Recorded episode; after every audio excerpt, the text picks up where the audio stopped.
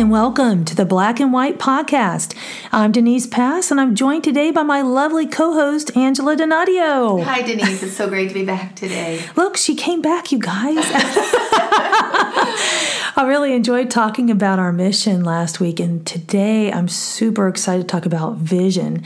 I don't know about you, Angela, but I'm so excited about this series this month because it is such a sense of renewal as we are equipped to reflect and renew our commitment to the mission of God.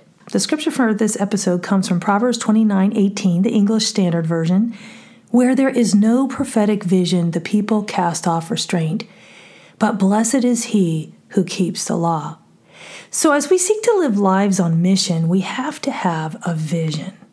We are a forgetful people. We can know our mission, but if we can't see it, understand it, it seems pointless. Really, a vision is kept in front of us when we are in God's Word and praying, seeking Him. A vision is living. It is not yesterday's manna. It is renewed as we abide in God's presence. The King James Version says, people without a vision perish. Wow, what a picture that is, huh? Absolutely. What an image for the significance of needing a vision from God. When we get a vision from anywhere else, it leads us astray and we go off mission. That's so true, Denise. You know, God's global mission is the Great Commission. Go into all the world and preach the gospel and help people come to the saving knowledge of Jesus Christ. But God wants us to go beyond this global mission and have a personal vision, a personal specific mission. And this requires us to ask, God, what are you saying to me? What does this look like to me?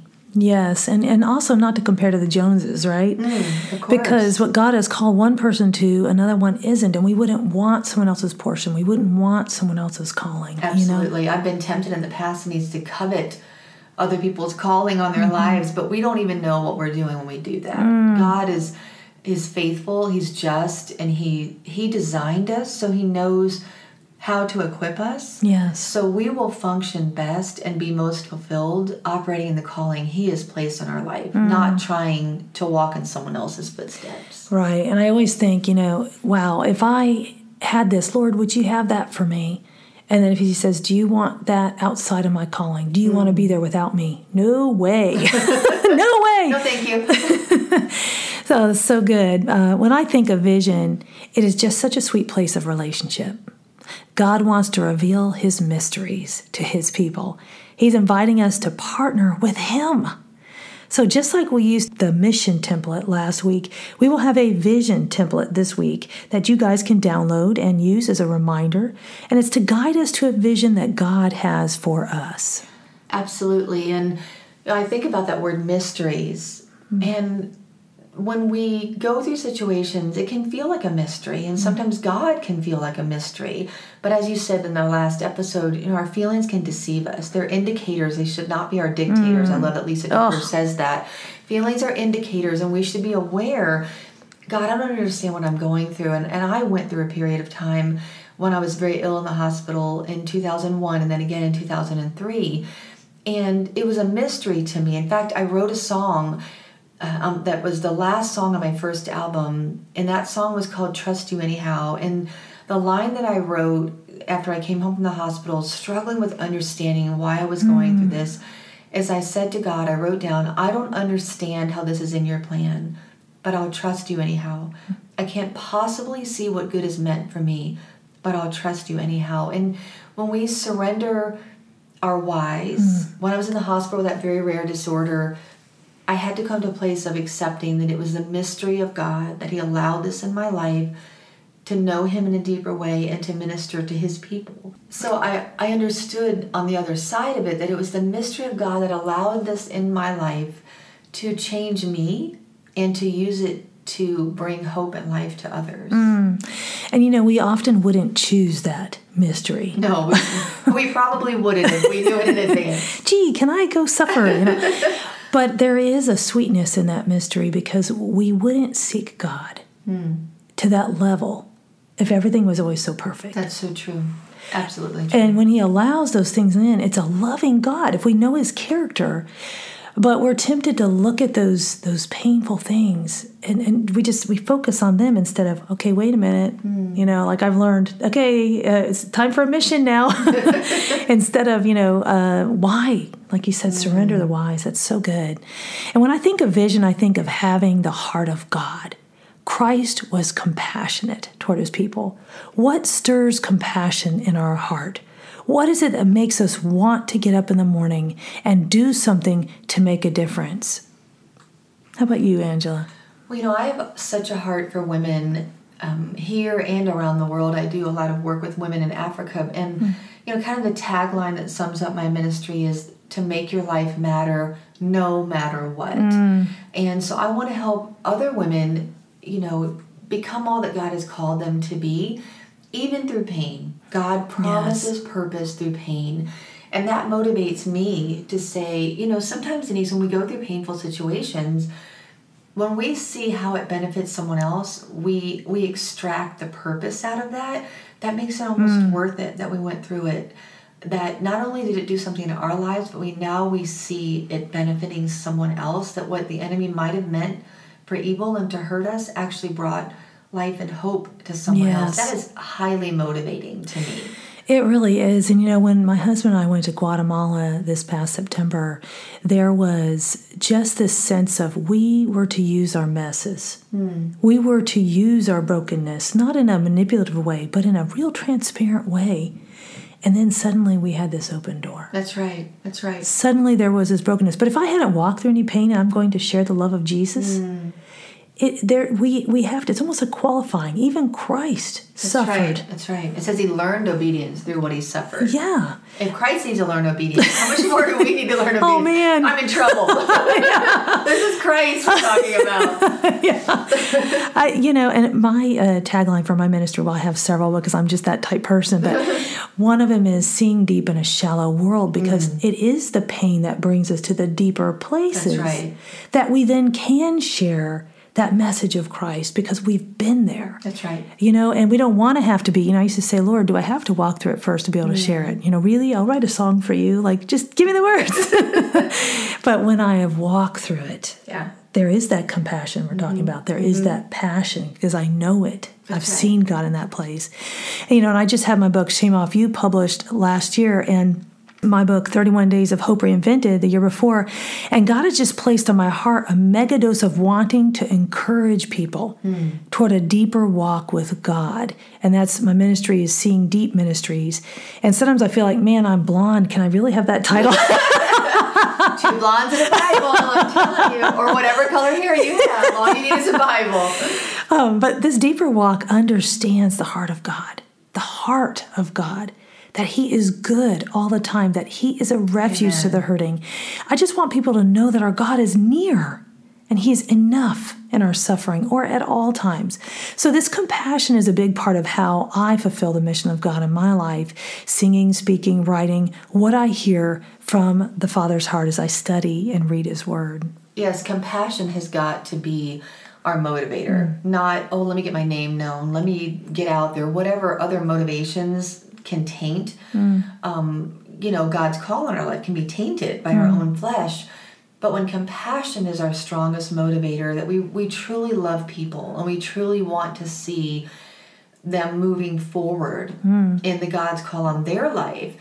And, you know, Denise, pain is pain. So our pain might be different. Your pain of what you've been through might look different than mine, but we can all relate to pain. And pain gives us compassion, because I've been through something. Even if we haven't been through the same exact struggle, we know what it's like to be in those places, and that should give us compassion for someone else's struggle that they may be going through. Yeah, you know, compassion motivates us. I mean, but sometimes we can get misled even in compassion and forget even that compassion is from Christ. We have to live authentic, yielded lives. You know, we hear that. That's a buzzword. Be authentic. But I don't think everyone's authentic when they say that, you know. We're not even authentic about being authentic. You know, because I was thinking, you know, even early on when I first had a ministry back in the 90s and early, you know, 2002, came out with an album called Praying for You. I was wondering why the Lord didn't expand my ministry more then. Okay, I'm just going to be honest with that thought. And that thought is steeped in pride, right? Mm. And you can think you're humble. That thought's also steeped in pride. And then you realize, all the focus was, oh, okay, wait, my voice isn't good enough, or that isn't. It wasn't, oh, God, reach somebody with this. Mm. And as much as I felt that when I wrote the songs, there was still something God needed to get out. He needed to cleanse out. And so that compassion comes from Christ. And we do have to live these authentic, yielded lives. Otherwise, it is just good works for man, lacking power of the Holy Spirit. And it's for our glory. This brings us back to humility. We don't serve others so we are praised. It is out of zeal to see God glorified, bringing us back to that mission.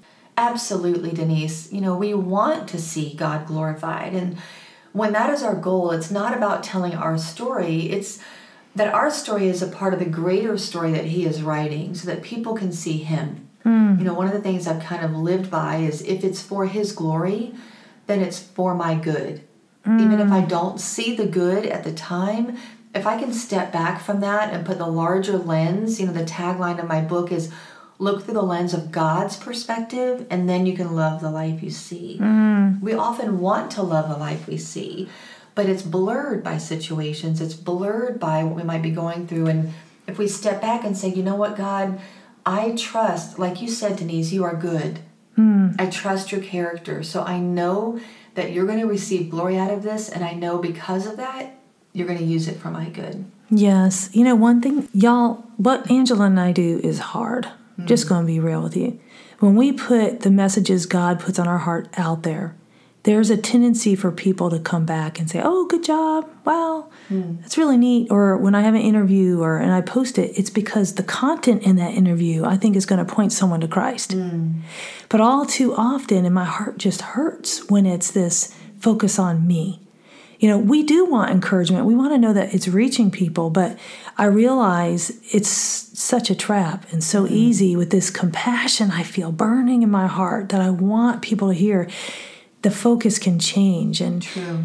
I could hardly imagine someone exhibiting a compassionate heart if they don't do so with passion. Mm. Our next stopping point on the way of getting a vision, and as you look at your vision template and you ask yourself, what are you compassionate about? And what passion has God given you? Mm. Angela, have you ever felt like you've served in a lackluster manner? Like, I know for me, there have been times when service became dry duty, and I had to go back to God and ask Him to reveal my heart. Is this really part of your vision? Was it because I was not refreshed in His presence? Or was He moving me on? Oh, those are such great questions, Denise. They're hard questions to ask, but we need to ask that of ourselves. We need to stay sensitive, keep our pulse on what He's doing, and to be aware. And I was thinking as you were saying that, our compassion will dry up if we don't fuel the passion. Mm. Passion is like a fire that needs to be fueled in God's presence. And I do think God can shift what we have a passion for. I led worship full-time for 20 years, and He didn't take away the passion I have for music or for worship, but He did shift to where I'm not leading every single week. And I had to be okay with that. I had to recognize that God was changing the season of my life, even though He was not lifting His presence off of me. He was just changing the direction of what He wanted to do with it. So staying in God's presence helps us to sense where He's stirring and where He's shifting our passion so that we can allow Him to redirect us. Mm. And sometimes really being, I love that word you use, sensitive. Mm. Sensitive to His calling, it sometimes may not make sense. Yeah. Like a year ago, the Lord was like, I'm moving you somewhere else. And it was something that I was like, okay, Lord, if you want me to stay, I'll stay. If you want me to go, I'll go. But it's hard because sometimes you'd be like, that's not what I thought you were going to do, Lord. But then when He does it and He makes those changes, if we're sensitive, then we are staying in that mission, staying in that vision He's given us. That's so good what you're sharing. I love the moments of conviction even as we share. Yeah. Truly we stay on mission as we have our vision continually renewed in the presence of God. And the last word on our path to discovering the vision God has for us brings us full circle with where our mission began, selflessness or humility. Does our vision have self at the center or a sweet place of surrender that says, God, use me for your purposes. You know, one thing I tell the Lord frequently when I kind of start to feel frustrated, like, oh, this should be happening or I should be doing this, he just tells me to chill out. And then I say, Lord, I'm your girl. I'm yours. Lord, I'm sorry. I don't want to get ahead of you. Just, I'm your girl. This is not a once and done thing, and I find my heart is tested constantly on this. When I think I'm yielded, I'm reminded that there is still another part of my heart that's easily led away from a pure motive. That's so true. In fact, I forget what scripture it is. It says, who can even know our heart? Mm-hmm. You know, our heart is deceptive. We're flesh and blood, and God knows this about us. So when we stay in His presence, our passion is renewed, it's rekindled. Our minds are readjusted to realign back with His heart. And that takes that discipline of being in His presence. And maybe somebody that's listening this week just needs, the main thing that you may need this week is more time in His presence. Yes, and I love what you're saying too, because I think really what people need to do, even listening today, even us, stop right now. Ask yourself, is this vision on your heart from you or from God? Because we don't want to waste time. Time is precious, and we want to number our days right. And I love that passage of Jeremiah that you were saying, because if our hearts are deceitful, then I don't want to form my vision. True. So, you know, we just invite you to travel with us this year and this month as we are pursuing the heart of God, His mission, His vision for our lives. Amen.